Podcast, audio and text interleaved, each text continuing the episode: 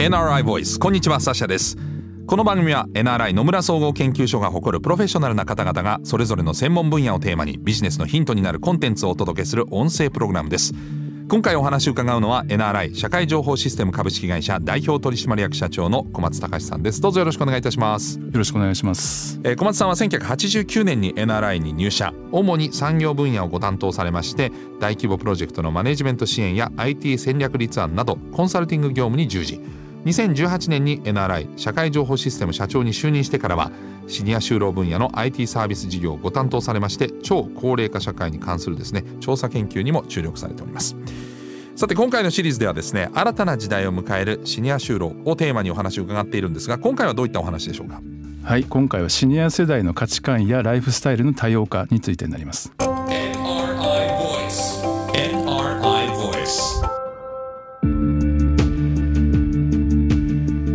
はい今回のテーマシニア世代の価値観やライフスタイルの多様化、まあ、前回は国の制度がキャリアの多様化をある意味阻みかねないというお話もちょっと出てきたと思うんですけれどもこれどういったことなんでしょうか？はい、えーと、国の法制度面での環境整備。これはの非常に重要であるということは間違いないんですけれども、はい、まあ、今回は少し見方を変えて働く本人であるシニアの側から見た話、うん、まあ、特にシニア世代の多様性というものについて少し触れたいなというふうに思います。そうですよね。昔は三種の神器を買ってみたいな割とみんな同じような夢を持ってるような時代もあったと思うんですけど今はさまざまな世代で当然価値観やライフスタイルというのはここ違いますよね。そうですね、えー、あのまあ、シニア世代の特徴というのは、まあ、言うまでもないことではありますけれども、まあ、当然ながらの生きてきた時間が長いということだけではなくて、えー、まあ、経験してきたものの量が多いと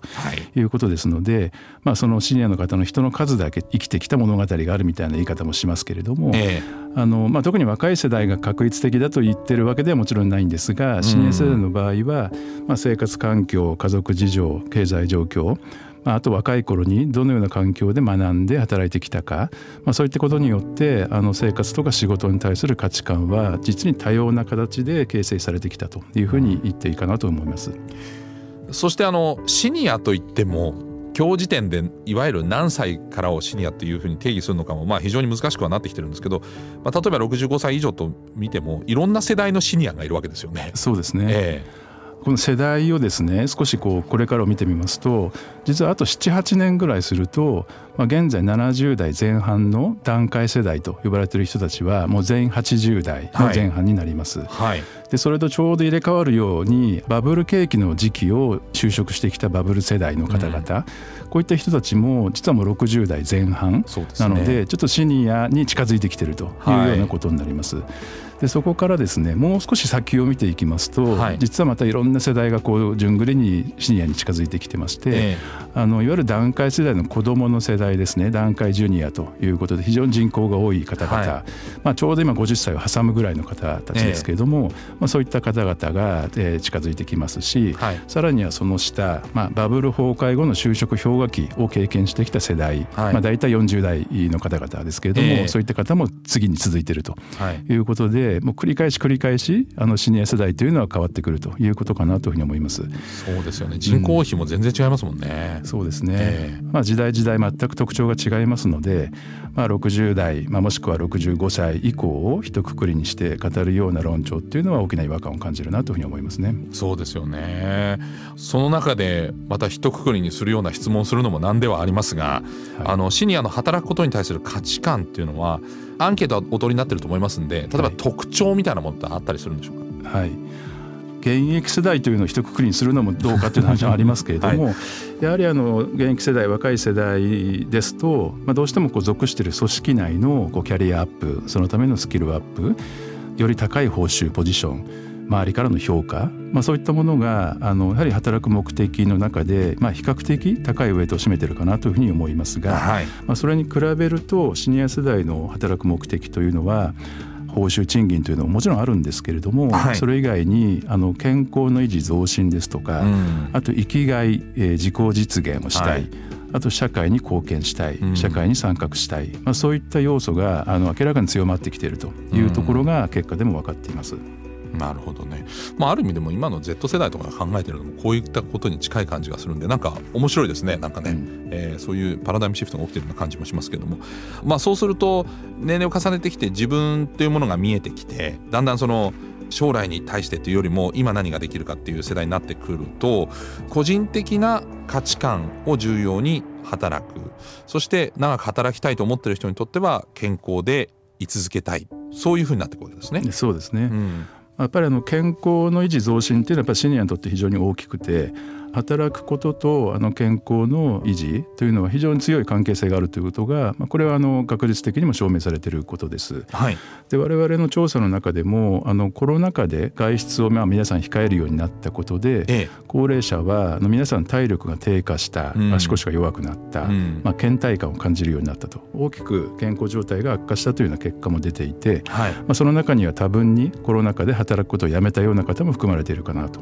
いうふうに思います。あそうですか、うん。ですからあのもうシニアの場合ですね働くこと場合によるとまあ通勤というだけでもいいかもしれませんけれども、えー、これによって体を多少でも動かすことによって健康を維持できるという意味は、うん、若い世代に比べるとはるかに大きいというふうに思います。なるほど。あの健康寿命が伸びているという話、えー、ございましたけれどもあの一般的にはこの医療の進歩ですとか、まあ、食生活の影響が大きいというふうに日本の場合言われるんですけれども、はい、まあ、実はあの健康寿命の伸びと働く高齢者が増加しているという要因はあの非常に強い相関があるということは間違いないかなと思います、まあ、そういう意味ではコロナ禍で働くのをやめた人が多いっていうのはちょっと先々のことを考えても結構大きな影響ですね。そうですね、うん。高齢者とかシニア世代が働く目的としてその社会参画自分が何を社会において役割を持つのかっていうそういう関心の高さっていうのがあるということですけれどもこれはもうちょっと紐解いてみるとどういうことなんでしょう？はい。あのもう皆さんウェルビーイングという言葉これはもう十分ご存知かと思いますけれども、はい、あのウェルビーイング度を測る指標として主観的にご自身がまあ生活に満足しているかどうかという、まあ、そういったものをですね、はい、あの年代別に調査していきますと実は面白くてですねあの若い頃は高いんですね。はい、ところがあの働き盛りの年代でこの満足度というのは低下してで50歳以降になってまた上昇してくるという、まあ、U 字カーブ特性があるというふうに言われています。であの確かに我々がやってる調査の中でも50代よりも60代60代よりも70代というふうにこの満足度はあの高まっている傾向はあの毎年同じような傾向が出ているということになります。何ですかね？子供が独立したりとかするからかしら？子供がいる時って結構大変ですよね。そうですね、えー、子育て仕事、まあ、いろいろなものからこう解放され始めてくるのが、うん、まあ、50代から60代という、まあ、そういうことかなというふうに思いますね。うんあのウェルビーイングシニア世代の中でいうとどういう人がよりウェルビーイングもしくはそういう満足度が高い方になるんでしょうか？はい2022年の3月に我々が行った調査なんですけれどもこれシニアの方にですねあの自分はその次に言う6つのタイプのどれに一番近いかというそういう質問をいたしました。はい、で6つというのは仕事生活健康の3種類のどれを重視しますかというものに対して、はいその上で、まあ、ポジティブな思考なのか現状維持的な思考なのかというこの2種類つまり 2×3 の合計6種類なんですけれどもあなるほど、はい、この6つのタイプごとに、はい、あの先ほどのその生活満足度、まあ、要するにウェルビーイング度ですね、えー、これを比較してみますとあの一番高いのは健康増進型健康をポジティブに高めていきたいという方が一番満足度が高いんですが、はい、実は次に来てるのが社会参画型というふうに我々呼んでますが、えー、要するに地域とか社会のつながりを通して生活を充実させたいと。そういうあのグループなんですね。この人たちが非常にウェルビーイング度が高いということが分かりました。であのまた一方ですね50代70代の方々の4人に3人ぐらいの割合で SDGs の活動にも高い関心を示していると。いうような、まあ、そういった結果もあって、はい、積極的に社会参画していきたいと、まあ、そういう特徴が高いのもシニアの特徴かなというふうに思います。あのこれはもう一般的なお話になりますけれども、まあ、自宅でも職場でもない第三の居場所としてサードプレイスを持つことがよく重要だというふうな言い方がされるわけですけれども、はい、まあ、特に高齢者の場合はあの仕事趣味地域のつながり、まあ、どういうものでもいいんですけれども社会やコミュニティとより多くの接点を持って第4第5の場所を持つということがシニアにとってのウェルビーイングで一番重要というふうに考えています。日本人真面目ですね 総じて。そうですね。真面目だなっていう印象ですけども。あの男女雇用機会均等法っていうのが、まあ、昔できました、はい、それによって、えーまあ、男女の雇用差っていうのは少しずつこう是正していこうということが始まったわけですけれども。その第一世代がそろそろシニア世代に差し掛かるということですけれども男女間っていうのは、まあ、この観点でいうと先ほどまであまり出てこなかったので男女間で働くことに対する価値観っていうのは違いはあるんでしょうか？はい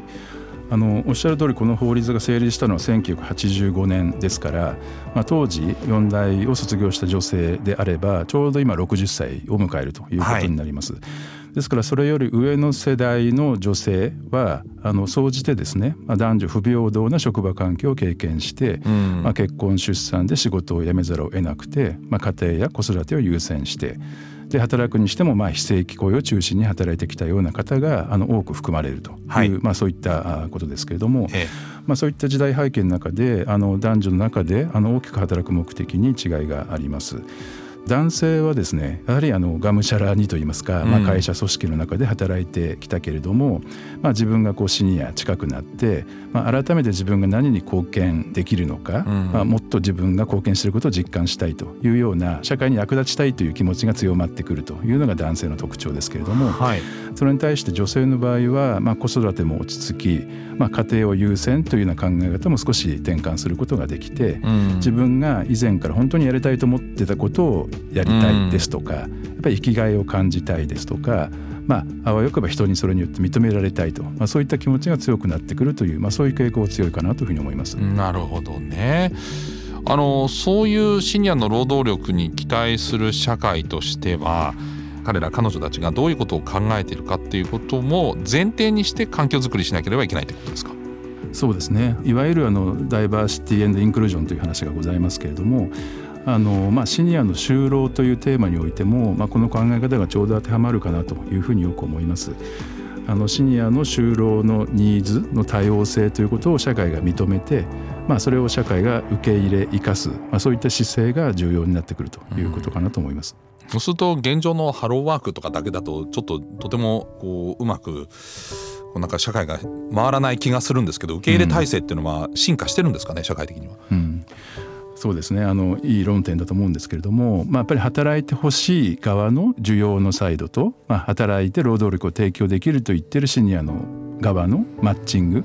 これはあのやっぱりシニアの方っていうのはその働く目的得意な分野働きたい時間場所さまざ、まな多様性というのを持っているので実はマッチングはあのあまり簡単ではないんですね。うん、う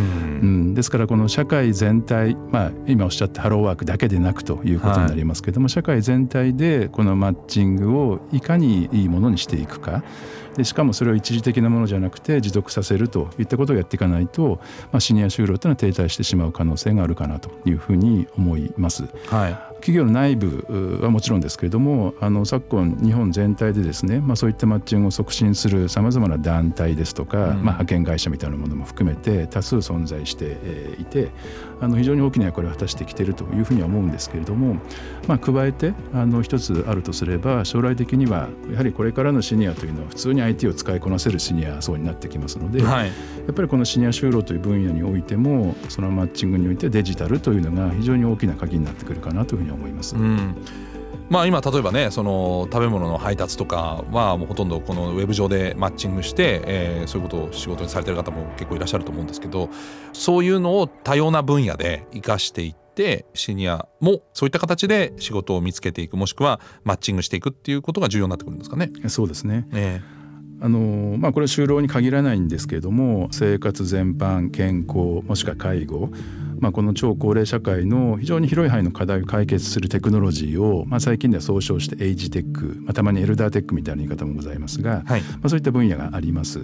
であのまあ、世界随一の超高齢社会であるわけなので日本は、はい、まあ、本来であれば世界でこの分野のトップランナーであるべきなんですけれども、ただ残念ながら欧州米国一部のアジア諸国などと比較して日本は少し遅れを取っているような状況になっています。はいまあ、何しろですね高齢者はまあたくさんいるわけですから、はい、あの実践的、まあ、もしくは実証的な取り組みを日本の中でも加速させていってほしいなというふうに思いますし、はい、まあ、私自身もそこを取り組んでいきたいなというふうに思ってます、まあ、言い方は正しいかどうか分かりませんけど日本が率先して社会実験することによって、まあ、新しいビジネスを生んでそれが新しいプラットフォームになり高齢者をいかに生かしていくかっていうことを日本の社会がうまくできればそのプラットフォーム自体をあの海外にも広げていくそうするとまあその分野でリードできるそうですねあのもしくはプラットフォームを逆に、まあ、今アメリカを中心に日本はいろんなプラットフォームをどっちかというと使わせてもらってる側ですけど、うん、提供できる側になりうる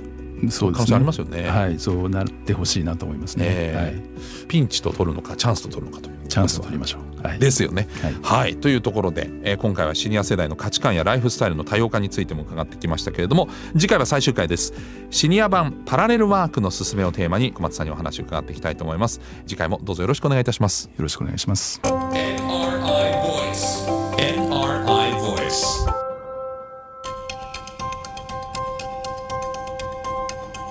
NRI Voice この番組はアップルやグーグルなどのポッドキャストのほか NRI のウェブサイト内からもお聞きいただけます。NRI Voice で検索してチェックしてください。最終回も引き続き NRI 社会情報システム株式会社代表取締役社長の小松隆さんにお話を伺っていきます。ナビゲーターはサッシャでした。